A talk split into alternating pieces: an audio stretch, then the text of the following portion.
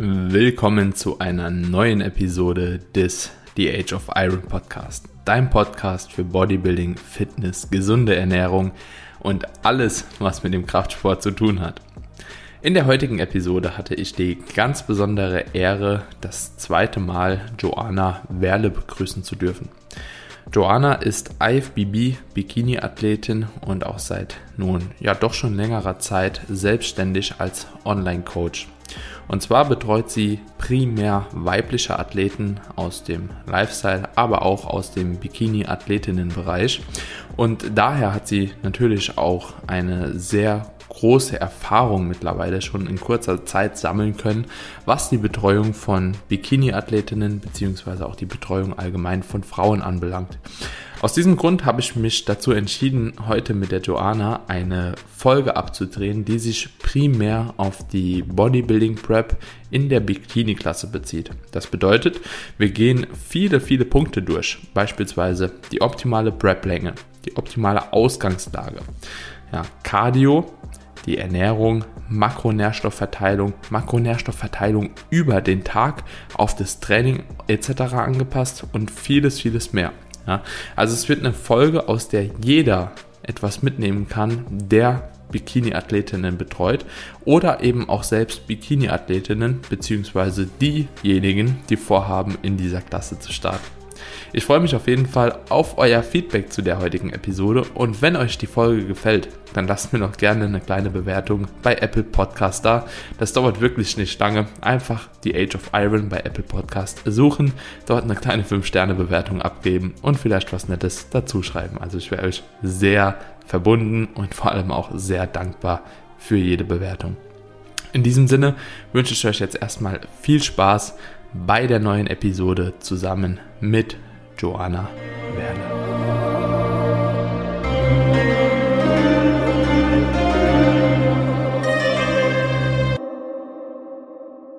Willkommen, Joanna, das zweite Mal hier, beziehungsweise zum zweiten Mal hier auf dem Podcast bei The Age of Iron. Ich freue mich auf jeden Fall, dass du heute ein erneutes Mal hier mit zu Gast bist und ich bin auf jeden Fall gespannt, was du so über deine letzten Wettkämpfe sprichst, also die letzte Folge, ich weiß gar nicht, wann, weißt du noch, wann die war? Äh, ja, 2020, glaube ich. Anfang 2020 bestimmt. Ja, ne? so. ja. Also gut ein Jahr her, es ist einiges passiert, es ist äh, bei dir auf jeden Fall viel passiert. Und ähm, ja, wie geht's dir heute? Und bist du ready für eine neue Podcast-Episode? ja, danke dir auf jeden Fall für die Einladung. Ich freue mich auf jeden Fall auch nochmal hier zu sein. Und ja, auf jeden Fall, ich freue mich total, heute noch mal über einiges zu quatschen und hoffentlich für alle Zuschauer, zu, Zuschauer, Zuhörer, ja, was Interessantes zu erzählen. Ist ganz witzig, das passiert super vielen. Mir auch immer wieder. Zuhörer, Zuschauer, ja. irgendwie, ja, ist so, ja, keine Ahnung, passt schon. Ja, also bei dir ist äh, doch schon relativ viel passiert in letzter Zeit. Zum einen hast du eine Wettkampfsaison gemacht, ne? eine erneute. Mhm. Und ich glaube auch so coaching-technisch ist bei dir auch noch mal ein bisschen was passiert. Also ich habe so das Gefühl, nach außen hin habt ihr euch schon vergrößert irgendwo, ein bisschen präsenter. Ich weiß nicht, kannst du einfach mal erzählen, was ist so im Rahmen des letzten Jahres passiert? Also ich habe so das Gefühl, dass eine gewisse Weiterentwicklung auf jeden Fall geschehen. Ja, ich denke mal, das ist ja immer so das Ziel, dass mhm. man sich weiterentwickelt und ähm, ja, sowohl wettkampftechnisch bei mir als auch bei uns im Coaching, ähm, würde ich sagen, sind wir auf jeden Fall gewachsen. Also ich denke mal, vielleicht im Coaching letztes Jahr, als wir ähm, die Podcast-Folge gemacht haben, war das alles noch ja recht frisch, würde ich mal sagen. Ich glaube, da war ich ein Jahr erst ja in der Selbstständigkeit noch ganz frisch angefangen, ähm, selbst oder alleine halt zu coachen. Hm. Und jetzt hat sich halt eben alles echt weiterentwickelt. Wir sind halt gewachsen und haben halt unser Team vergrößern können. Ähm, ich mache es mittlerweile halt eben auch komplett hauptberuflich und ja, also mit meinem Freund zusammen, wir coachen halt zusammen, er ist für Training, ich für Ernährung zuständig, ich mache die Betreuung halt der Mädels und dementsprechend, wie gesagt, wir coachen halt Fitness Lifestyle und halt eben auch Bikini-Athletinnen und haben jetzt halt eben auch im Frühjahr, beziehungsweise bei der GmbF ist ja fast schon Sommer, äh, mhm. eine Saison mit zwei Mädels gemacht und ja, so viel schon mal dazu. Ja. Ja, und vorher hattest du es, glaube ich, noch nebenberuflich gemacht, ne? Da hattest du so 10, 15 Leute, glaube ich. Genau, so ich habe ne? ja vorher noch studiert und habe dann halt eben mit dem Coaching angefangen und ja, das hat sich alles so gut entwickelt, beziehungsweise ich habe halt einfach gemerkt, dass das genau das ist, was ich machen möchte. Ich mache das halt mit Leidenschaft und deswegen habe ich gesagt, komm, dann machen wir das doch hauptberuflich. Hm, ja, auf jeden Fall interessant.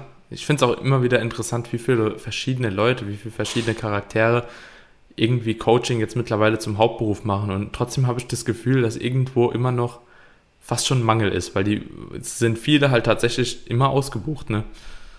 Ja, also wir haben auch eine Warteliste und bei uns ja. ist es wirklich immer so, du hast dann Anfragen, dann hast du wieder coole Leute auf der Warteliste, wo du sagst, du hast Lust auf eine Zusammenarbeit und dann überlegst du dir halt doch nochmal so, ja komm, einen Platz können wir doch noch vergeben und mhm. irgendwie ist die Kapazität da. Und dadurch, wie gesagt, hat sich das dann auch irgendwann so entwickelt, dass ich jetzt gesagt habe, okay, ich möchte halt den Fokus wirklich nur aufs Coaching legen können, um halt einfach die Zeit zu haben, ähm, wirklich alle betreuen zu können, weil ich halt eben sage, okay, hm. nur weil es halt eben mehr Leute werden, möchte ich nicht, dass die Qualität des Coachings drunter leidet, sondern das soll halt alles gleichbleibend sein. Ich habe eigentlich zu jedem auch ein ziemlich persönliches Verhältnis und da braucht man dann halt schon Zeit. Ne? Hm. Wie viele Leute hast du aktuell? Also im Athleten habe ich tatsächlich maximal immer nur 15. Mhm. Ähm, und Fitness-Lifestyle-Coaching bewegt sich immer zwischen 20 bis 40 Leute. Ja, also das ist aber auch schon ordentlich. Ja, also wie gesagt, wir sind halt zu zweit, ne? Ja, ja. Da hast du natürlich dann nochmal Kapazitäten, aber ähm, ja, schon, schon einige Mädels. Also ich sag mal so mit 55 Leute, alles weiblich, kann schon auf jeden Fall anstrengend sein. Ja, also ja. ich habe äh, mir auf jeden Fall die Formcheck-Tage jetzt äh, von Montag bis Freitag gelegt. Ja.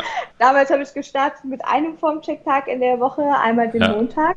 Ja. Und ja, jetzt hast du halt eben jeden Tag. Ja, ja, kann ich mir vorstellen, dass das. Aber es ist eh cool. Also egal wie. wie hast du? Ich bin derzeit bei knapp über 30. Ja, okay. Aber du hast halt auch einen Großteil oder nur Wettkampfathleten tatsächlich, ne? Ich habe äh, Status Quo. Ja, ich habe ein paar Lifestyle-Leuten noch drin, fünf bis zehn vielleicht. 20 sind aber schon ambitioniert. Aber jetzt auch nicht alle für eine Saison. Also so pro Saison ja. habe ich so sieben, acht, ja. Achso, ja, pro Saison haben, haben wir auch immer nur vier bis sechs Mädels. Ja, aber so. Und die anderen sind halt im Aufbau. Genau, aber ambitionierte habe ich auf jeden Fall relativ viele, ja. Schon. Ja. Will oder ich lege meinen Fokus jetzt auch langsam immer mehr nochmal darauf. Ich habe eine Zeit lang hatte ich mal ähm, mehr so gedacht, okay, ich mache mehr Lifestyle, ne, weil ich mhm. gemerkt habe, okay, es ist schon halt eben ziemlich hart, extrem viele Leute in einer Saison halt zu coachen. Habe dann aber gemerkt, es geht schon, es bedarf nur halt ein bisschen mehr Planung. So, und ich glaube sowieso, dass umso routiniert, routinierter man wird, umso besser wird das eh laufen. Ne, ich war nur immer ein bisschen vorsichtig jetzt am Anfang noch, weil ich halt selbst irgendwann noch starten wollte und ich weiß, wie das ist, wenn ich halt selbst starte und die Leute irgendwo noch koordinieren muss. Aber ich glaube, dass das ähm, auf jeden Fall relativ gut gehen wird. Man wird es nächstes Jahr sehen, aber ich bin eigentlich relativ zuversichtlich, wenn ich ehrlich bin, weil ich auch viele habe, die halt keine First-Timer mehr sind und schon so ein bisschen wissen, was sie zu tun haben. Und ich habe halt auch ein gutes Backup-Team, hatte ich ja eh eben schon erzählt, ähm, hinter mir. Und das mich da halt auch so ein bisschen unterstützt, wenn ich beispielsweise selbst nicht vor Ort sein kann, ja. ähm, dass die dann halt mitfliegen und das dann regeln. Das ist halt ganz cool und das ermöglicht halt jetzt auch mittlerweile mehr Wettkampfleute auf jeden Fall anzunehmen. Hab ich auch Bock drauf, muss ich sagen. Ja, ja, also ich muss auch sagen, klar, die Arbeit mit, mit den Athleten ist natürlich auch nochmal was anderes. Also du hast halt eben auch nochmal, finde ich, einen ganz anderen Bezug und einen anderen Kontakt halt eben, wenn du gerade jetzt irgendwie One Week Out, ne? Dann, hm. Ich weiß nicht, wie es bei dir ist, aber dann bist du ja gefühlt 24-7 hm. so mit den Leuten irgendwie ja. in äh, Kommunikation, was du halt in dem Fitness-Lifestyle-Coaching nicht hast. Ich meine, da hast du halt eben auch verschiedene Leute mit manchen, die melden sich halt wirklich nur einmal die Woche zum Formcheck. Und bei denen läuft's, bei manchen läuft's halt nicht. Du machst Anpassungen und bei manchen ist es halt eben so, dass du halt eben ja öfters was von denen hörst. Ich glaube, das ist halt auch immer so pro Person oder bei jedem Charakter irgendwie unterschiedlich. Ne? Hm. Ja, also bei mir ist es halt tatsächlich auch so, dass ich ähm, für Wettkampfathleten und für die anderen Athleten und Athletinnen auch ein Coaching-Angebot nur habe. Also grundsätzlich, ich habe nur ein Coaching angeboten, das weicht auch nicht ab, weil am Ende des Tages will ich trotzdem, also egal ob sie jetzt letzten Endes auf dem Wettkampf starten oder nicht, alle Leute so trainieren, dass sie das Maximale rausholen. Und ja, ja. Da, da gehören für mich genau die gleichen Dinge dazu wie beim Wettkampfcoaching. Also beispielsweise, wenn die Lifestyle-Leute Also die sind ambitioniert, die wollen auch das Maximum rausholen, ja. aber ich sehe die Fortschritte schlechter, wenn ich mit denen kein Posing mache. Bedeutet, auch die müssen sich eine Pose reinstellen können, ja, damit ich überhaupt Fortschritte sehe. Also muss ich denen auch genauso das Posing halt eben zeigen, um halt eben mhm. gute Formbilder zu machen. So, genauso muss ich mit denen Technikvideos machen und so weiter und so fort. Also es bedarf eigentlich genau das Gleiche, nur halt eben die Betreuung am Wettkampftag und die Peak Week Planung nicht, letzten Endes. Ja gut, das machen wir auch so. Also Technik, ja. also bei uns ist eigentlich alles gleich, bis halt eben auf den Wettkampfteil, ne? Mhm, und genau. mit den Wettkampfmädels mache ich tatsächlich ja fast jede Woche halt eben äh, Posing-Sessions. Mhm. Das hast du jetzt halt eben natürlich in dieser, ja nennen wir es mal, äh, Präsentation, wie es halt eben für den Wettkampf sein muss mit den Lifestyle-Coaching-Leuten jetzt nicht. Aber ja. ansonsten, klar, also Training und Ernährung, wenn du sagst, okay, du machst das ambitioniert und bei uns ist es auch so, dass wir keine ja. Leute haben, die äh, halt absolute Anfänger sind, sondern die halt schon auch eine gewisse Zeit genau. trainieren, dann ähm, ist natürlich, das ist klar. Ja. Ne? Ja, deswegen das, also ist von der Arbeit her letzten Endes eigentlich auch so in Ordnung. Ne? Deswegen werde ich wahrscheinlich auch trotzdem weiterhin immer mal wieder jemanden annehmen, der halt eben nicht auf den Wettkampf geht. Allerdings ist natürlich auch als Coach oder aus Coaching-Perspektive super wichtig, dass du halt primär Wettkampfleute hast, einfach weil du mit denen ja Resultate erzielst. So. Und Resultate sind halt auch wichtig nach außen hin, dass du wieder Kunden bekommst irgendwo. Also ich sag mal zum Glück, toi toi toi, ich habe jetzt auch kein Problem, irgendwie Kunden zu bekommen, weil ich mache eigentlich grundsätzlich nicht mal Werbung. Also das hier ist schon eigentlich viel Werbung für mich, was ich gerade mache, ähm, weil ich eh normalerweise immer ziemlich voll bin und auch ja nicht wirklich noch viele Leute immer annehmen kann. Also klar, da geht immer mal wieder jemand, da kann ich noch mal jemand nehmen, dann geht mal wieder. Auch jetzt könnte ich gerade Status Quo, also falls jemand Interesse hat, zufällig habe ich gerade zwei Plätze frei, je nachdem wann die Folge rauskommt, wieder nicht mehr. immer, immer ganz witzig. Ja, aber das, das macht es halt so wichtig, halt auch viel mit Wettkampfathleten zu arbeiten, wenn du auch irgendwo so in der Schiene dich etablieren willst. Ne? So. Und es macht vor allen Dingen auch extrem Spaß. Ich meine, ich glaube, du kennst es selbst, ja. wir haben eben kurz drüber geredet. Da habe ich ja auch noch gesagt, ähm, also wenn du Athleten hast, die starten, dann bist du aufgeregter als äh, bei deinem eigenen Wettkampf, ja. weil man fiebert halt einfach mit. Also ich bin da halt irgendwie dann auch so extrem emotional drinne und ich, ja, ja. betreue die Mädels dann auch von, äh, ich schmink euch, ich mache euch die Haare, ich will, dass alles perfekt ist an dem Tag. Und ähm, ich muss sagen, ich glaube, wenn man das irgendwie sowohl als Athlet als auch als Coach irgendwie mit Leidenschaft macht, dann hat man da auch einfach Bock drauf, auch auf den Wettkampftag. Mhm. Ja, ja, das glaube ich glaube ich. Das ist schon ziemlich cool. Beim Männer-Bodybuilding beispielsweise ist es ein bisschen stumpfer, ne? Malst an, guckst, ob die Farbe passt, machst Posing nochmal, guckst nochmal, ob die Farbe passt, ob die Carbs ankommen. Ist die Kommunikation wahrscheinlich auch ein bisschen eine andere, ne? Wie Schminken etc. Das bringt halt eben auch viel Zeit ja, mit sich, die man halt investieren muss vorher nochmal, ne? Hatten eben drüber gesprochen, wenn man da sechs Leute oder so in einer Saison hat, dann wird's halt eben schon hart mit Farbeauftrag, mit Schminken und so, kann ich mir schon vorstellen, dass da die Betreuung halt schon sehr zeitintensiv ist. Ja. Oder zeitintensiver, sage ich jetzt mal. Ja, und letztes Jahr hast du selbst nochmal eine Wettkampfsaison gemacht. Beziehungsweise genau, also dies, dieses, dieses Jahr, Jahr, genau. Ja. ja, jetzt im Frühjahr, also tatsächlich ist jetzt mein letzter Wettkampf zwei Monate, ja, knapp zwei Monate her. Und ja, ich bin international gestartet bei der IFBB und ja, habe tatsächlich äh, die Profikarte auch gewonnen. Hm. Und ja, also beide Wettkämpfe, an denen ich teilgenommen habe, einmal in Frankreich und einmal in Luxemburg, ähm, beides mal meine Klasse gewonnen. Und in Luxemburg konnte ich mir dann auch die Profikarte sichern. Hm. Sehr, sehr geil auf jeden Fall. Jetzt äh, IFBB Bro, was ist für die nächste Zeit geplant? Ja, also aktuell äh, im Aufbau und tatsächlich äh, geplant ist schon nächstes Jahr im Frühjahr mein Pro-Debüt zu geben. Hm. Genau, also ich hatte dir eben auch kurz erzählt, ich musste mich natürlich jetzt auch entscheiden, wann, wo, wie, was.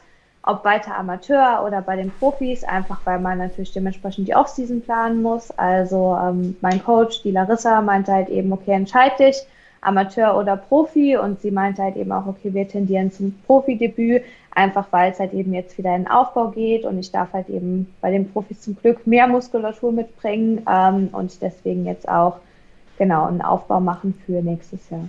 Hm. Wie unterscheidet sich das letzten Endes von der Muskulatur, also von der Muskelmasse her? Mhm, also, also dass du jetzt haben schon ein bisschen mehr Muskelmasse. Ja. Okay. Also wir haben uns halt eben so ein bisschen auch angeguckt, ähm, wer halt eben gestartet ist jetzt dieses Jahr bei den Profis und wer so wie abgeschnitten hat. Und da hat sich schon gezeigt, dass die Profis halt eben auch bei der Bikini ein bisschen mehr Masse haben. Ich würde sagen, ein bisschen mehr Härte tatsächlich teilweise auch. Und mhm. ähm, also ich muss sagen, ich finde es halt eben cool, dass du sagst, du hast halt eben auch nochmal, dass du so einen Schritt weitergehen kannst. Ne? Weil mhm. jetzt bei den Amateuren ist es natürlich schon so, dass einfach eine Bikini-Klasse ja auch eine Bikini-Klasse einfach ist. Und da soll es natürlich auch nicht zu viel Muskulatur werden ab einem bestimmten Punkt. Und bei mir war es zum Beispiel auch so, dass ich jetzt halt eben die letzten Wochen in der Wettkampfvorbereitung auch nicht mehr wirklich viel Rücken trainieren durfte, beziehungsweise halt auch nicht mehr so schwer, einfach damit es halt nicht zu viel wird. Und man musste halt gucken, dass man halt eben auch nicht zu viel Härte dann im Endeffekt hat.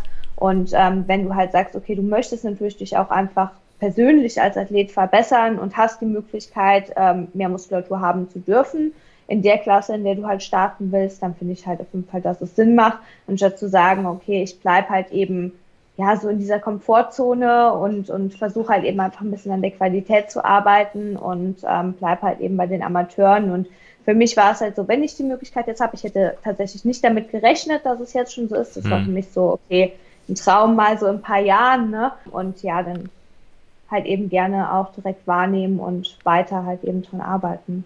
Hm. Aber ziemlich cool, dass sich dann halt auch so eine Tür öffnet quasi, wo du dann auch wirklich weiter an dir körperlich arbeiten kannst und nicht jetzt irgendwie mhm. nur performance-technisch auf der Bühne oder so. Also kann ich mir auch ja. vorstellen, dass das schon ziemlich angenehm ist, auch gerade wenn man halt auch sehr hypertrophielastig gerne mal trainiert, beziehungsweise wenn man das Training halt eben auch liebt und dann nicht irgendwie was auslassen muss oder so vom Wettkampf, dass man da ja. an gewissen Stellen Muskulatur irgendwie vielleicht noch verliert oder so. Ja, ist auf jeden Fall ziemlich interessant. Wie lange hast du jetzt selbst diätet? Oh, tatsächlich knapp ein halbes Jahr. Also wir haben im Dezember letztes Jahr angefangen. Ähm, da war aber eigentlich auch angedacht, dass die Wettkämpfe April, Mai sind. Ähm, dann hat sich halt alles verschoben, mhm. Sachen sind ausgefallen, wir mussten die Wettkampfsaison ja eh nochmal umplanen von den Wettkämpfen her und deswegen ja, hat sich dann nachher fast auf ein halbes Jahr gezogen. Hm. Wie machst du es bei, bei deinen Leuten, beziehungsweise wie würdest du empfehlen oder was würdest du grundsätzlich empfehlen in der Bikini-Klasse, so als Ausgangsgewicht? Und mhm. ähm, beispielsweise dann je nachdem auch wie viele Wochen würdest du diäten, um letzten Endes bei einem Wettkampf dann auch gut dazustehen, weil das unterscheidet sich in der Bikini-Klasse ja doch, finde ich, schon noch mal ein bisschen mehr von äh, anderen Klassen, wie beispielsweise dem Männer Bodybuilding oder so, wo du halt sehr lange im Voraus ähm, schon anfängst oder anfangen kannst zu diäten und dann halt eben aber auch erst in sehr großen Sprüngen abnehmen kannst, Kilo, 800 Gramm, keine Ahnung, und das auch eine lange Zeit, bevor du dann erstmal überhaupt mit einem niedrigeren äh, mit einer niedrigeren Gewichtsabnahme anfängst. Also wie handhabst du das selbst jetzt bei deinen Leuten? Also wie gesagt, es kommt natürlich immer drauf an. Also ich kann es jetzt mal als Beispiel jetzt für die Herbstsaison. Also ich habe jetzt vier Mädels für die Herbstsaison. Ähm, viele haben tatsächlich ähm, so an diesen klassischen, ich glaube, viele fangen irgendwie dann immer so zum 1. Juli an, ähm, für die Herbstsaison gestartet. Also zwei Mädels haben ihre Diät Anfang Juli gestartet. Eine ist schon seit Anfang Juni dabei und eine, mit der habe ich halt eben jetzt erst ähm, Ende Juli begonnen. Das mhm. habe ich, wie gesagt, so ein bisschen davon abhängig gemacht, wie die Ausgangslage der Mädels ja. war. Äh, mit einer habe ich halt auch schon mal eine Prep gemacht. Die wurde damals leider dann halt eben eine Woche vor dem Wettkampf abgesagt. Hm. Ähm, aber deswegen wusste ich da schon so ein bisschen, wie ihr Körper reagiert. Wenn ich jetzt jemanden habe, mit dem ich noch nie eine Diät gemacht habe, dann plane ich lieber mal vier Wochen mehr ein, weil ich nicht weiß, wie der hm. Körper halt reagiert.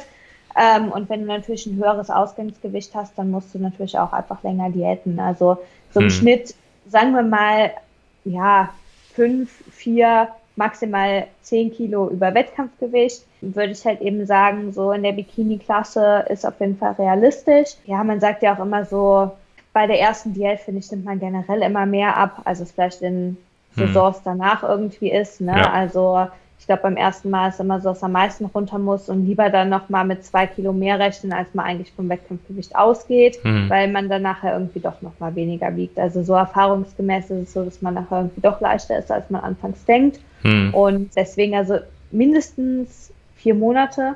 Wenn du natürlich jetzt jemanden hast, der sowieso immer mhm. schon extrem gut in Form ist, kannst du natürlich auch sagen, okay, drei Monate, aber vier bis fünf Monate würde ich schon rechnen. Mhm. Ja, ja, und da ist ja schon so eine kleine Differenzierung zu einem Bodybuilding-Wettkampf, weil da, also unter 24 Wochen plane ich eigentlich nie.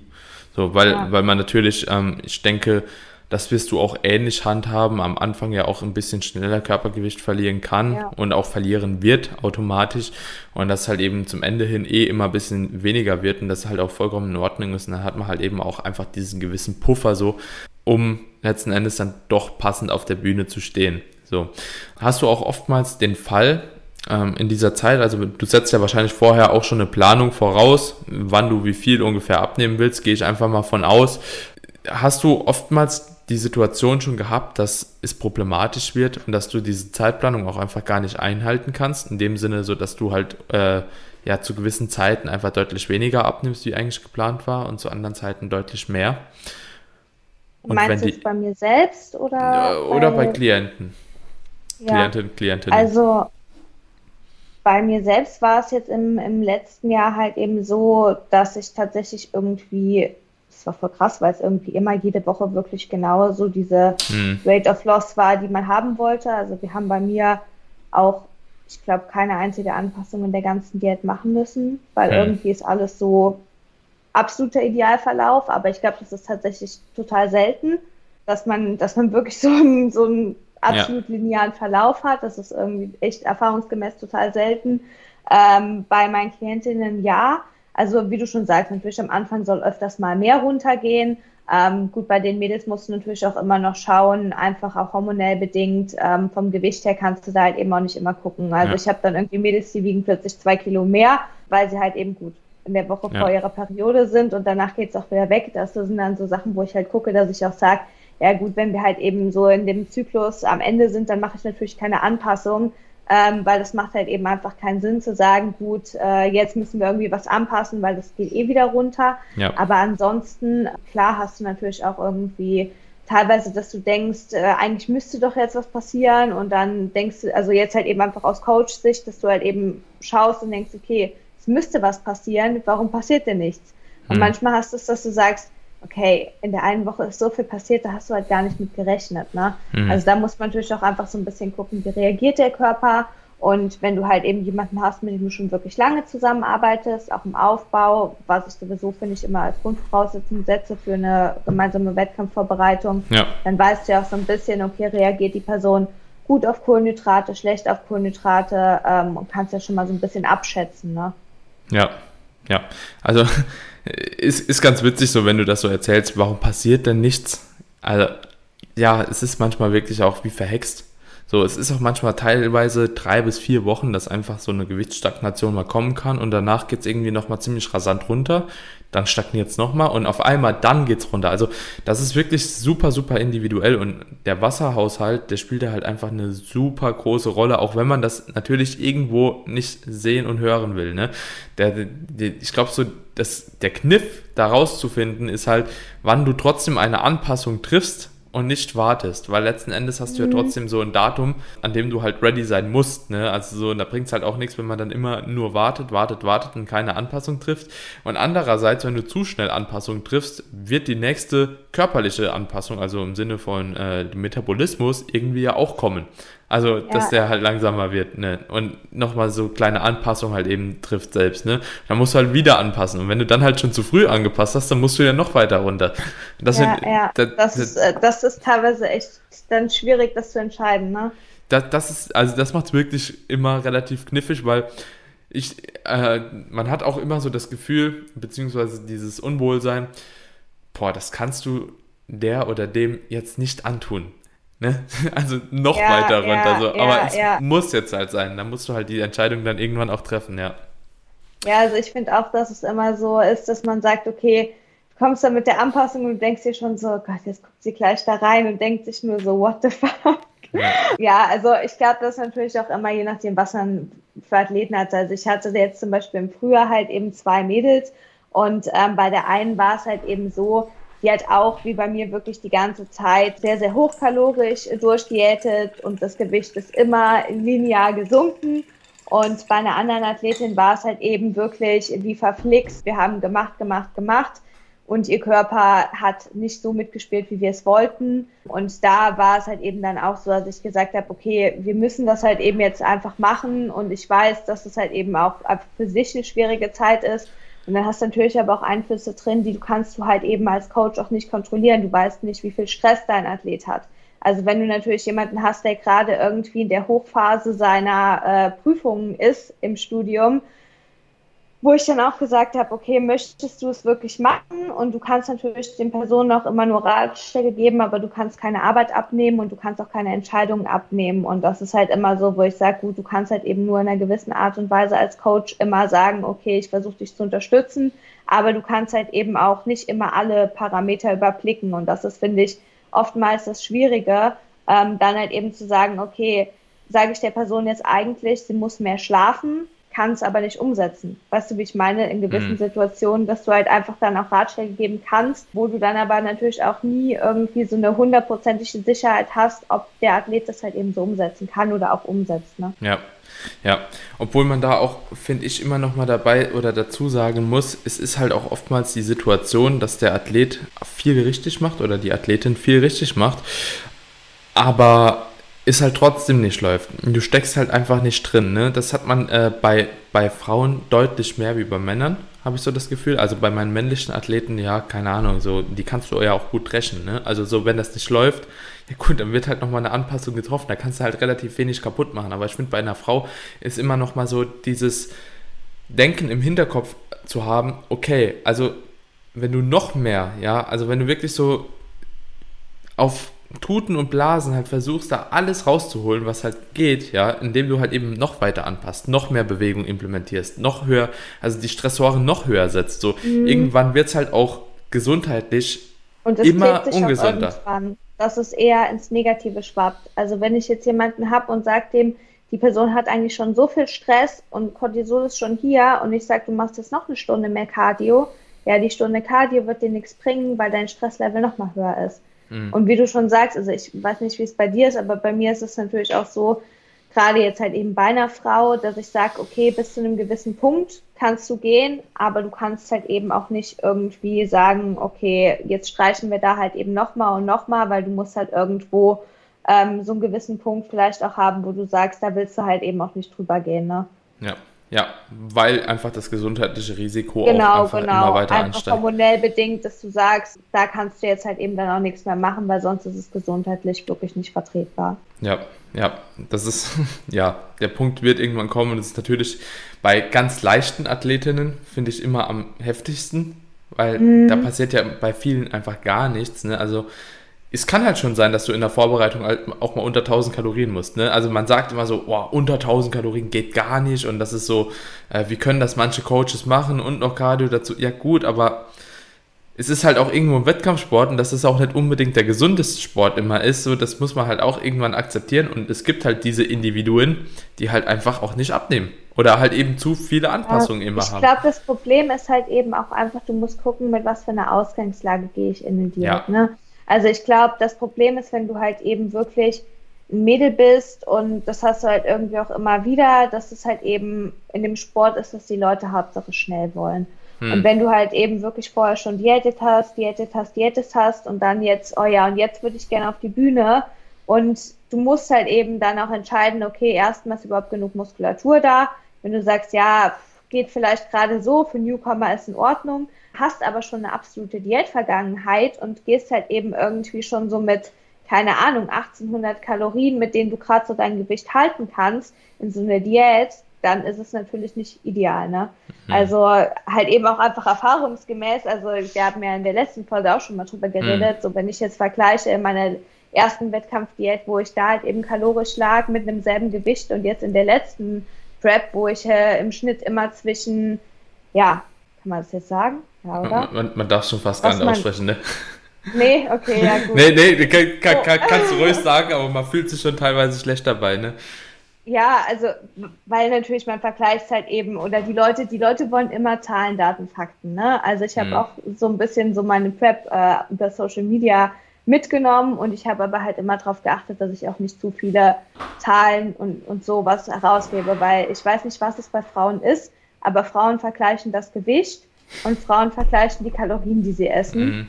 Und dann ist es immer so, okay, aber einfach jetzt halt eben generell, dass ich halt sage, okay, wenn du halt eben wirklich aus dem Aufbau reingehst, wo du halt eben wirklich in einem guten Überschuss warst, bist halt eben wirklich auf einem ordentlichen Erhaltungsbedarf, dann kann man halt eben auch hochkalorisch diäten und dann muss man halt eben vielleicht auch gar nicht so tief gehen mit den Kalorien in der Vorbereitung. Deswegen mhm. finde ich es immer eine Ausgangslage, wo der Körper halt eben gut funktioniert, wo alles mitspielt, super, super wichtig.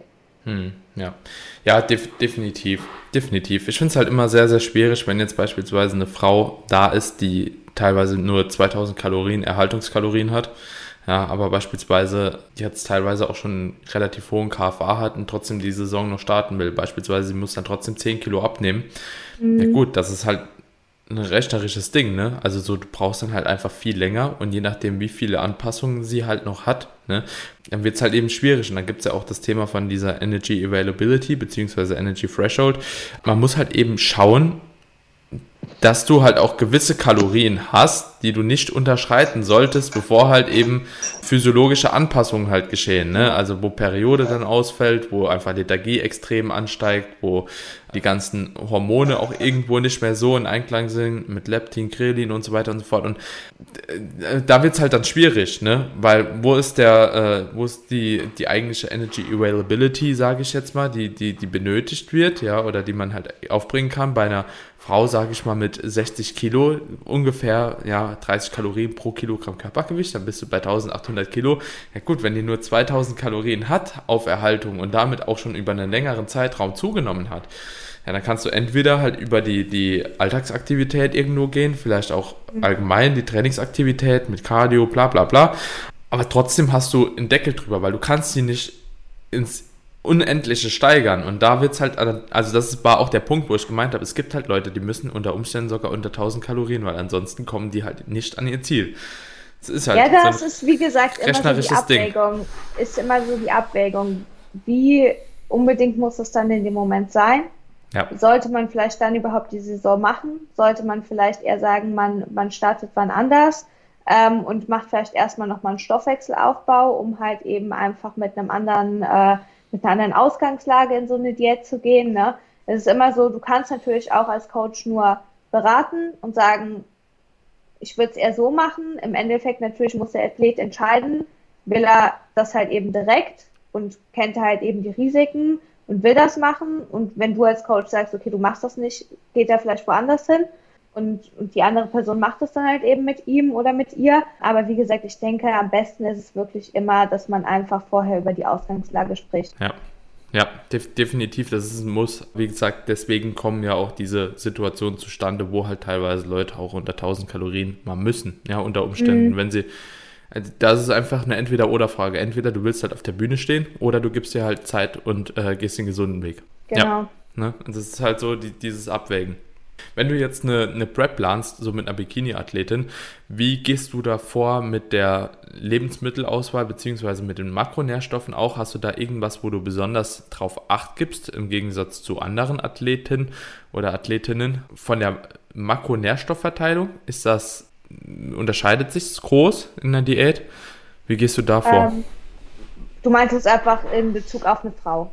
Genau. Also Athletin, ja. Genau. Also ähm, ich achte halt immer drauf, also wir machen es generell bei uns im Coaching so, die Mädels bekommen auch in der Diät Makronährstoffe. Also es gibt ja viele Coaches, mhm. die mit festen Plänen arbeiten. Ich arbeite erst in den letzten zwei Wochen äh, roundabout, also vor dem Wettkampf mit einem festen Plan. Ansonsten sind die Mädels halt eben flexibel. In der Auswahl äh, makronährstofftechnisch achte ich halt immer drauf, dass ich bei den Fetten nicht unter 0,8 pro Kilogramm Körpergewicht gehe, dass wir halt eben einfach ähm, ja wirklich genug Fette haben fürs Hormonsystem, dass wir da halt eben wirklich, ja, wir nennen es jetzt mal eine Wettkampfdiät Schadensbegrenzung äh, betreiben. Mhm.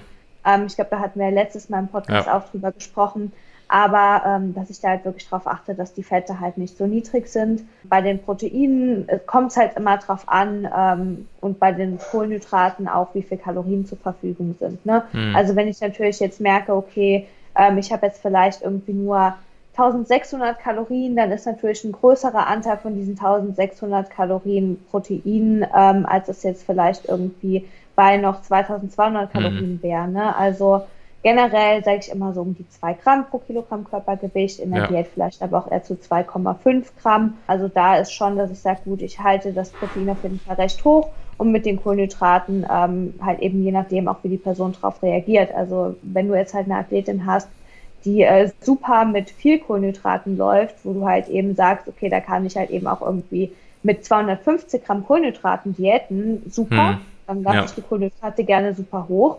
Ähm, und ansonsten mache ich das halt einfach immer vom Athlet abhängig. Aber in erster Linie achte ich halt schon immer so auch in erster Linie drauf, dass du sagst, okay, ich habe die Kohlenhydrate ums Training herum. Und wenn du natürlich einen Athlet hast, bei dem es äh, egal ist, dann kann der Athlet von mir es auch in allen anderen Mahlzeiten Kohlenhydrate essen, wenn es super läuft. Und ansonsten aber halt eben, ähm, dass ich schon auch einfach auf das Timing der äh, Makronährstoffe achte. Hm, ja. Und wenn du es jetzt gerade ansprichst bezüglich des Timings, wie hast du da irgendwelche Vorlieben beziehungsweise präferierst du da gewisses, ein gewisses Timing über den Tag hinweg?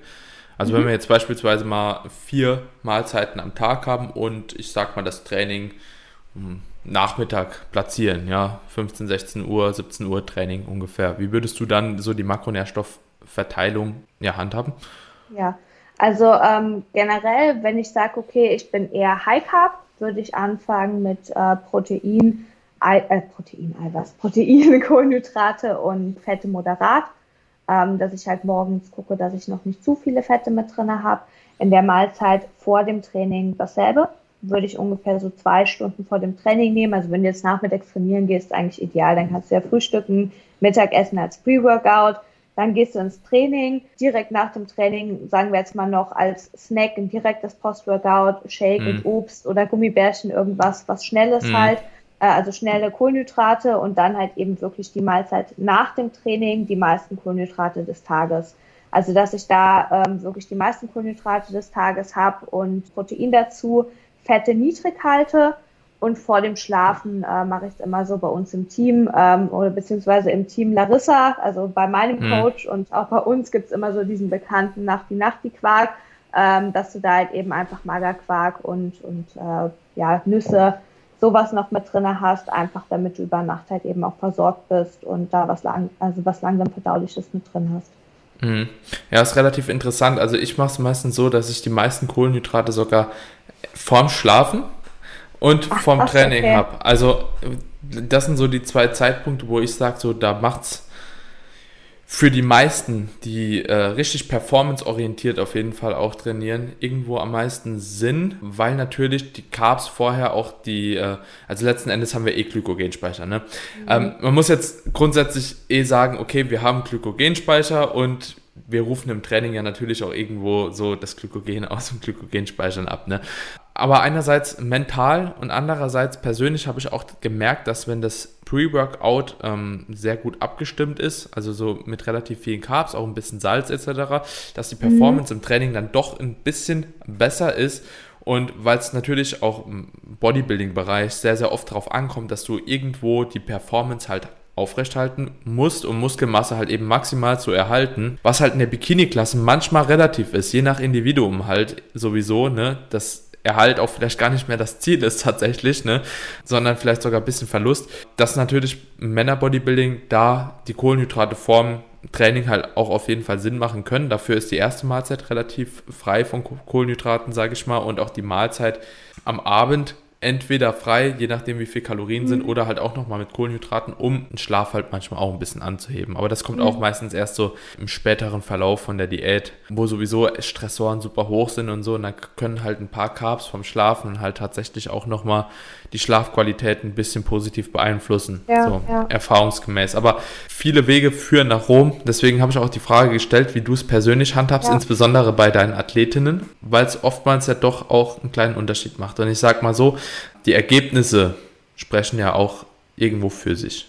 Ne, muss man halt auch ja, ganz also wie gesagt, sagen. ich glaube, es ist halt auch bei, bei jedem Athlet irgendwie wieder ein bisschen individuell. Also das fängt ja schon an bei einer Kalorienspanne. Ne? Also so, wenn jemand 2400 Kalorien hat, ist es halt komplett was anderes, wie wenn jemand 1600 hat. Wo genau, platzierst genau. du die und wie viel ist es überhaupt noch, dass man sagen kann, es ist eine Kohlenhydratmahlzeit? Weißt du, wie ich meine? Genau, genau. Also ja. irgendwie ist es ja dann auch, dass du sagst, gut, wenn ich jetzt natürlich irgendwo anfange, Kohlenhydrate zu streichen, dann mache ich das, wie du auch sagst, am Morgen weil am Morgen ist es mir lieber, wenn die Person dann halt eben wirklich äh, eher noch einen konstanteren Blutzuckerspiegel hat, etc., als wenn ich sage, okay, ich fange jetzt an, dir nach dem Training oder vor dem Training Kohlenhydrate zu streichen, wo ich sage, das macht halt eben keinen Sinn. Hm. Weil einmal, wie du sagst, also ich habe ja auch gesagt, ähm, Kohlenhydrate vor dem Training, ja. Äh, ja, halt eben nicht die meisten des Tages, ja. sondern halt eben eher moderat.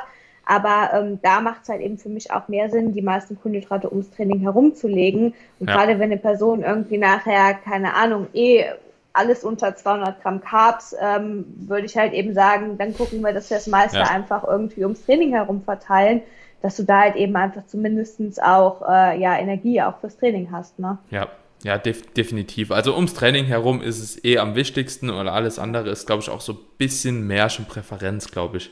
Ja. ja. Also was, was einfach dir die Adherence gibt, so das Ganze über einen längeren Zeitraum auch durchzuziehen. So, ne? Und darf man halt auch nicht missachten. Ne?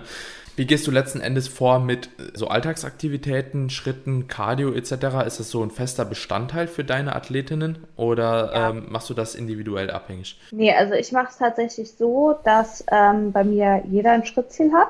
Also so in, in der Regel mache ich halt immer ein ja, ein normales Schrittziel, so diese 10.000 hat man ja so typisch, ne, haben ja mhm. auch so die meisten Uhren drinne, ähm, dass ich halt eben damit starte dass ich sage, okay, wir starten halt eben mit einem Schrittziel und bei manchen, die ich halt eben auch länger schon im Aufbau hatte, da weiß ich, okay, das reicht völlig aus. Ne? So also eine mhm. Athletin habe ich jetzt gehabt, die hat halt eben nie mehr an Cardio machen müssen, außer ihre 10.000 Schritte am Tag. Und ansonsten mache ich es aber tatsächlich so, dass bei mir die ersten, ja, nenne ich es jetzt mal Anpassungen auch sind, dass ich zuerst übers Cardio gehe. Also ich steigere mhm. eher erstmal den Verbrauch, anstatt halt eben wirklich extrem zu sagen, okay, wir äh, fangen irgendwie an, weniger äh, an Kalorien zuzunehmen, sondern wir gucken halt erstmal, dass wir den Verbrauch ein bisschen steigern. Und da gehe ich dann halt eben teilweise, je nachdem, wie es bei der Person funktioniert. Also wenn ich jetzt jemanden habe, der sagt mir, okay, ähm, ich, ich kann halt eben einfach von der Zeit her das Cardio nicht machen im, im Gym und ich kann mhm. eher meine Alltagsaktivität steigern, dann äh, gehe ich da halt eben auch gerne über die Alltagsaktivität. Ansonsten teilweise auch ganz gerne über wirklich klassisches Cardio. Also nochmal mhm. wirklich Morning Cardio, wenn jetzt jemand, also ich persönlich mache das auch immer, äh, wenn jetzt jemand irgendwie einen Home Trainer hat, dass er halt eben morgens eine halbe Stunde macht. Oder halt eben ähm, nach dem Training. Also dass du da halt eben einfach eine feste Konstante hast, über die du halt eben auch arbeiten kannst. Ähm, also sowohl Schrittziel als auch wirklich klassisches, moderates Cardio. Ja, ja, das ist, äh, finde ich auch interessant. Machst du äh, da eher, also setzt du eher so auf Low Intensity Cardio, High Intensity Cardio? Also wirklich Low Intensity, also alles so in dem Pulsbereich. Ähm, morgens würde ich sagen, wenn du jetzt Morning Cardio machst, 110 bis 120 und nach dem Training so 120 bis 130, weil du da halt einfach schneller auf einen höheren Puls kommst. Da ist es halt so, dass ich es auch immer pro Person, äh, je Person abhängig mache. Also dass du bei manchen sagst, okay, mach halt eben Stepper, Stairmaster oder halt eben Laufband mit ein bisschen Steigung, aber halt eben wirklich ähm, in so einem in so einem Pulsbereich, wo du halt eben dich, wenn du es jetzt nicht messen kannst, auch noch unterhalten könntest. Ja, okay.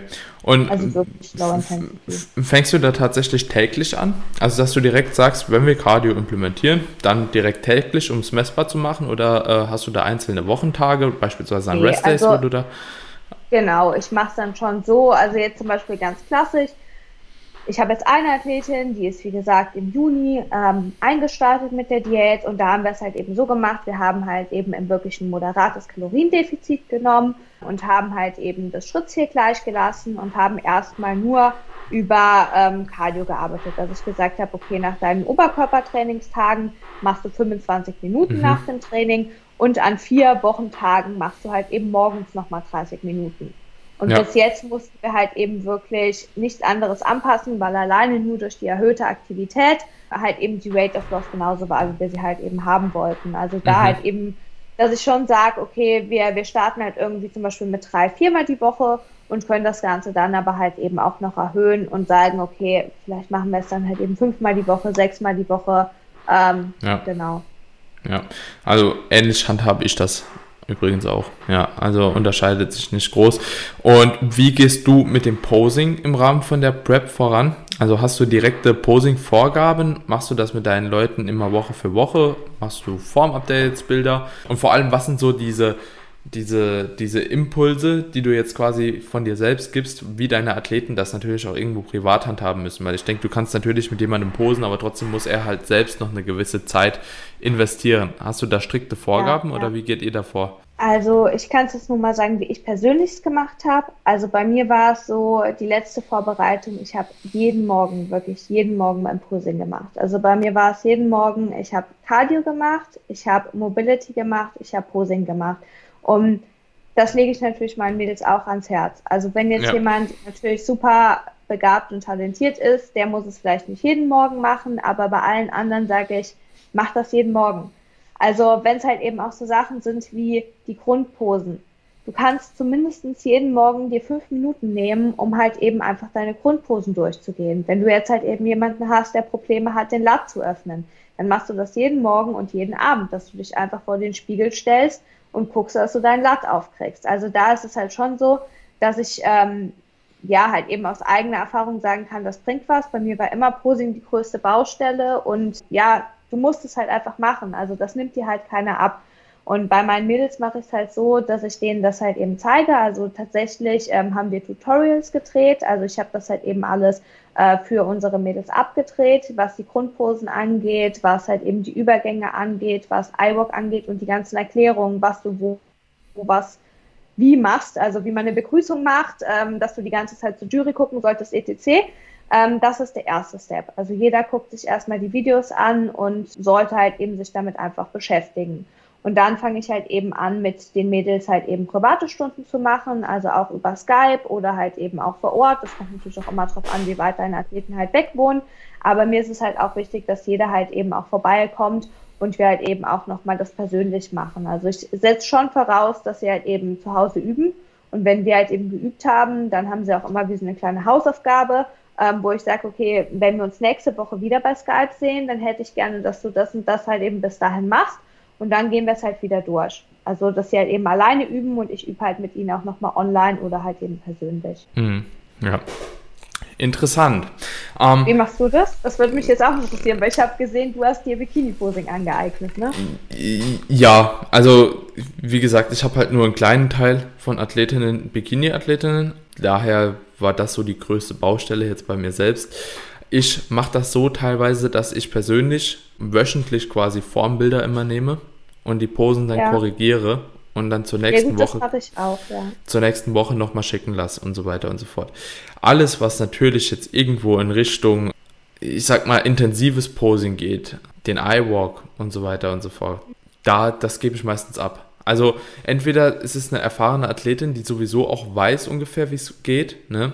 Oder ich gebe das meistens ab, so dass ich dann sage, so hol dir mal bei äh, der und der noch eine Posingstunde. Ja. Ähm, meistens arbeite ich da so ein bisschen mit der Franziska auch zusammen, dass ich auch sage, okay, nimmt mal von ihr auch vielleicht ein paar Einzelposingstunden, einfach um diese äh, Übergänge, die ganzen Transitions etc. nochmal ein bisschen zu verbessern. So, ich kann das zwar anleiten, aber ich denke, es können andere halt eben besser. Und letzten Endes, um das beste Bühnenpaket irgendwo zu liefern, muss man da halt eben dann einfach auch nochmal tiefer reingehen. Also wie gesagt, ich die, die, alles, was so grob ist, ja, die Posen stellen, auch nochmal äh, betonen, auf was es wirklich ankommt und so weiter und so fort, das kann ich. Aber du weißt es selbst, wenn du irgendwas selbst nicht routiniert machst, ist es auch deutlich schwerer, das anzuleiten. Und auch wenn ich die, die ganzen Posen mal gemacht habe und mir das auch äh, so ein bisschen beigebracht habe, etc., ist gut, aber ist trotzdem nicht perfekt. Ne? Ja, Bei ich Bodybuilding. schon voll cool, dass du es überhaupt mit den Grundposen und so machst. Ist ja auch nicht, ist ja auch nicht selbstverständlich. Also viele Coaches, die männlich sind und Bikini-Athletinnen haben, die ja dann nicht äh, halt eben wirklich das so handhaben können. Ja, ja, das war mir halt schon wichtig, dass du wenigstens gewisse Inputs geben kannst, ne, und auch so die Base setzen kannst, weil, ja. sagen wir mal so, äh, du betreust Bikini-Athletinnen und dann schickst du die halt, beispielsweise, ich will ja auch nicht, dass die 500 Stunden irgendwo anders noch nehmen müssen, sondern dass die eigentlich genau wissen, was sie zu tun haben, nur halt der Feinschliff noch irgendwo gemacht werden muss. Und das ist mir halt eben ziemlich wichtig, dass, weil das ist ja auch alles nochmal Geld, was irgendwo investiert werden muss dann. Ja, ne? Und dementsprechend will ich da halt auch schon ein bisschen wissen, was ich äh, oder wie ich das anleiten muss. Ist auch eigentlich ganz cool für die anderen Klassen. So Übergänge, Transitions allgemein, ähm, ziemlich ziemlich coole Sache, auch bei Bodybuilding-Klassen. Also wenn man das vom Bikini einfach ein bisschen überträgt, das ist schon recht nice. Aber ja, wie gesagt, so das ganze tiefgründige Posing, das mache ich dann nicht mehr, weil ich da einfach auch nicht mich drin sehe. Ne? Das ist nochmal was anderes, wie wenn du halt eben dauerhaft irgendwie Men's Bodybuilding-Posen machst und die auch kannst und auch ungefähr weißt, wie du das anzuleiten hast, weil du auch weißt, was dir selbst geholfen hat. Aber ja, bei Bikini, ich stehe da da, ich habe ja schon Probleme, irgendwie in die Rotation von der Brustwirbelsäule zu kommen, ausreichend so. Und dann irgendwann fehlt es dann auch Selbsterfahrung, denke ich einfach, um den Feinschliff halt zu machen. Genau. Aber alleine halt eben so Sachen wie die Körperspannung, Lat zu öffnen, ähm, ja. wo bringst du jetzt Druck drauf und so. Also generell finde ich eh immer, du fängst ja erstmal mit Grundposen an. Also wenn ja, ich ja. jetzt mit jemandem das erste Mal ähm, Skype Posing mache, dann mache ich ja als erstes die, die Grundposen und fang ja. nicht an mit einem iWalk. Aber das ist ja dann, was du ja immerhin wiedergeben kannst. Ja, genau. Und das lässt sich auch ziemlich gut eigentlich so über diese wöchentlichen Updates machen. Ja, also ja, muss ich schon sagen, das, das geht schon ziemlich gut, weil eine Diät ist ja auch ein langer Zeitraum. Mit den meisten arbeite ich auch schon vorher zusammen und dann hat man auch schon so in der Zeit vorher die Möglichkeit. Ne?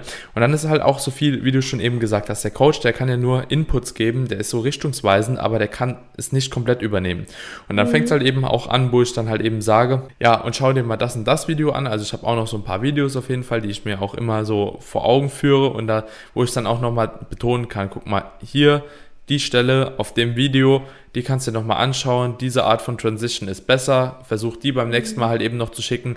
Und auch so, man kriegt es schon hin, ne? Wenn, wenn ein Athlet oder eine Athletin wirklich motiviert ist und auch Bock hat, was zu ändern, dann wird sie was ändern. Und ja, die Person das muss es einfach wollen, ne? Also ja. ich finde, du siehst das halt auch. Also es gibt immer solche und solche Leute. Ich finde, als Wettkampfathlet solltest du halt eben einfach generell immer mehr als 100 Prozent geben wollen.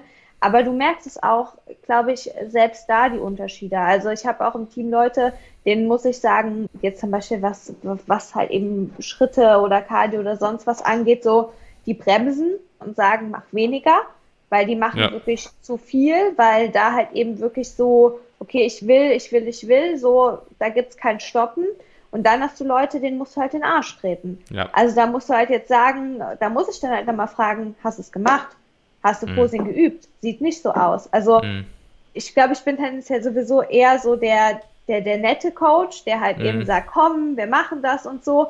Aber manchmal sage ich dann halt eben auch wirklich so, du musst das selber wollen und dann musst du es halt eben auch machen. Und ich finde, das siehst du halt eben auch, weil ich sehe ja, ob halt eben jemand das wirklich übt oder ob er es halt eben mal so einmal die Woche irgendwie gemacht. Ja, ja, voll, voll. Und das, das macht es auch irgendwie voll interessant, finde ich.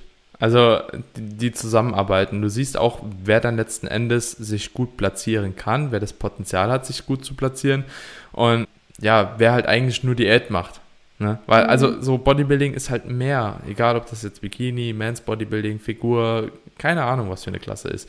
Es ist halt mehr als einfach nur eine Diät halten. Ja, es ja. ist halt eben, also ich finde, man muss das halt eben auch einfach so mit 100 Prozent, ja, Leidenschaft und, und Spaß an der Sache machen. Und wenn man halt schon irgendwie so rangeht und sich irgendwie gefühlt einfach nur durchquält, dann ist es vielleicht auch einfach nicht das Richtige. Also ich weiß nicht, wenn ich zum Beispiel ja in Vorbereitung bin, dann ist das für mich die Prio Nummer eins. Und dann mhm. ist halt eben wirklich der Tagesablauf halt eben auch in erster Linie der Fokus darauf. Und wenn ich dann halt morgens eine Stunde früher aufstehe, um halt eben mein Posing, etc. alles noch zu machen, dann mache ich das und dann beschwere ich mich auch nicht darüber, weil ich mache das ja für mich und ich mache das, weil ich das halt will und nicht, weil irgendjemand mich da halt eben gefühlt reinprügeln muss oder so. Also zum Beispiel mhm. jetzt in meiner persönlichen Prep ist es ja auch so, dass ich zum Beispiel mit meinem Coach auch, ähm, ja, wir haben auch meistens so einmal die Woche uns halt eben über Zoom getroffen und ähm, ich habe halt eben mit ihr das Posing nochmal gemacht, einfach um halt eben auch, damit jemand objektiv guckt und die halt eben Verbesserungsvorschläge gibt. Also deswegen sage ich auch immer, es ist wichtig, dass halt eben auch der Coach drüber guckt, dass du zum Beispiel auch zu deinen Klienten sagst, mhm. okay, das sind das verbessern bis nächste Woche, ähm, weil sonst übst du ja deine eigenen Fehler. Ja. Aber mein Coach musste mir ja auch nicht sagen, du machst das jetzt jeden Morgen, sondern ich als Athlet sage mhm. für mich, okay, das ist meine größte Baustelle und wie gehe ich damit vor? Okay, ich will es jeden Tag machen, um es halt eben einfach zu verbessern. Und so, das ist halt immer so das, wo ich halt sage, das, das muss man halt irgendwie auch so ein bisschen voraussetzen oder das müssen die Leute, gerade auch die Newcomer, einfach wissen, die zum ersten Mal so eine Vorbereitung machen, dass es halt nicht nur ist, okay, ich halte eine Diät und ich trainiere, sondern ich muss halt eben wirklich jeden Tag daran arbeiten, mich zu verbessern. Und Posing, mhm. ich meine, Bodybuilding ist ein Präsentationssport, egal in welcher Klasse. Und deswegen muss man halt eben das wirklich auch als Prio setzen. Mhm. Weil wie viele Leute hast du, egal in welcher Klasse, die sind top in Form, aber das Posing passt einfach nicht. Und mhm. dann ist die Präsentation nix. Weißt du, wie mhm. ich meine? Das ist, ist halt ja. teilweise echt schade. Ja, ja, ja, definitiv. Ich hatte jetzt vor kurzem auch eine Folge gemacht äh, mit dem Nikolas Rochas und da hatten wir auch so ein bisschen drüber gesprochen. Gerade auch auf der GmbF, da waren halt eben so Brecher dabei, also wirklich so richtig gute Athleten und die haben halt teilweise einfach die Posen nicht gehalten. Ja, das ist halt echt so, schade. Also bei den Männern halt, sieht man es auch so oft. Ja, Männer sind, glaube ich, noch fauler wie Frauen. Weil Frauen ja. ja. auch irgendwo schon elegant irgendwie sein wollen und so. Das ist ja auch so die, die, die, der Anspruch an sich. So Männer wollen halt krass sein. So, auch wenn du halt nicht posen kannst, dann sieht es halt trotzdem nicht krass aus. Ne? Und das ist halt schon teilweise ein Problem, ja. Ja, gerade so wie schön sieht es einfach aus, wenn ein wirklich schöner Athlet einfach eine gute Kür macht. Hm. Also weißt du, da kannst du ja wirklich was machen, wo ich mir denke, so, es kann einfach so, so gut sein. Hm. Und wenn du dann halt wirklich in Topform bist, aber machst dann halt irgendwie einfach so, Nix. ja, so, so, so ein ja, halbes, ja, ja. Ding, dann ist es so ach, schade irgendwie. Ja, ja. Bei First Time halt irgendwo noch vertretbar, aber man muss sich halt, also so, dass es nicht beim ersten Mal so 100% passt mit der Kühe und so, das ist ja auch super viel Arbeit und man muss ja auch irgendwo reinkommen, aber auch da, wenn man es nicht kann, sucht dir jemand, der es kann und das mit dir zusammen aufbaut. Und dann wird das, das auch gut. Wie oft übst du dein Posing? Status Quo. Status Wettkampf-Prep. Status Wettkampf-Prep, ja. Gute Frage. Ich habe ja lange nicht mehr gepreppt. Ne? 2020 habe ich ja ein bisschen gepreppt. Da habe ich es eigentlich zumindest wöchentlich einmal ausführlich gemacht. Also so. Bin jetzt halt aber auch schon zehn Jahre im Sport drin. Mache super viele Instagram-Bilder. äh, habe absolut kein Problem, Posen zu halten wie andere. Also ich muss sagen, so auf jeden Fall ausbaufähig. Wahrscheinlich auf jeden Fall auch die größte ausbaufähige, äh, ja doch, da hapert es noch am meisten, sagen wir einfach mal, ja, beim Posing letzten Endes. Aber ich glaube, es ist schon grundsolide. Also muss ich einfach sagen, ich glaube, ich kann nicht so schlecht posen und diese Grundposen, die auf jeden Fall abverlangt werden, die habe ich drei Viertel drauf. Lattposen fehlen manchmal noch so ein bisschen, weil ich den einfach nicht richtig ansteuern kann. Aber ich bin da schon sehr, sehr zufrieden mit, auch wie ich die stelle etc. Und es ist halt die Frage, ob ich da jetzt noch viel mehr rausbekomme, wenn ich es noch mehr übe. Weil letzten Endes übst du ja aus verschiedenen äh, Gründen Posing. Zum einen, dass es natürlich elegant aussieht, dass die Präsenz besser wird. Zum anderen kannst du Posing ja auch so ein bisschen auf Kondition üben. Ne? Das ist ähm, bei Bodybuilding-Posen eventuell, sage ich jetzt nochmal, ein bisschen schwieriger, glaube ich, wenn du so dauerhaft auf Spannung bleiben musst. Ja, ähm, aber jo, das geht halt eigentlich ganz gut. Ne? Wenn ich das einmal die Woche mache bei mir, ist schon okay. Ich glaube, für mein Posing allerdings muss ich auch nicht unbedingt mehr ins Posing, in die Zeit vom Posing investieren, sondern ein bisschen mehr auch in Mobility. Beispielsweise, ich komme nicht schön in die Side-Tricep-Pose, äh, weil einfach irgendwie Brustmuskulatur ein bisschen dagegen hält, ähm, da auf die Schultermobility ein bisschen fehlt. Und bei mir sind das oftmals so Dinge, dass ich nicht direkt am Posing arbeiten müsste, sondern erstmal an einer anderen Baustelle arbeiten müsste, dass ich überhaupt das Posing verbessern kann. Beispielsweise ja. Schultermobility oder beim Lat, Lat aufdehnen etc., dass ich den auch nochmal besser angesteuert bekomme und so. Und da versuche ich dann in der Prep eigentlich doch schon fast schon mehr Fokus drauf zu legen, dass das klappt, weil wenn das klappt, klappt auch das Posing automatisch irgendwie besser. Das ja, ist, äh, ja.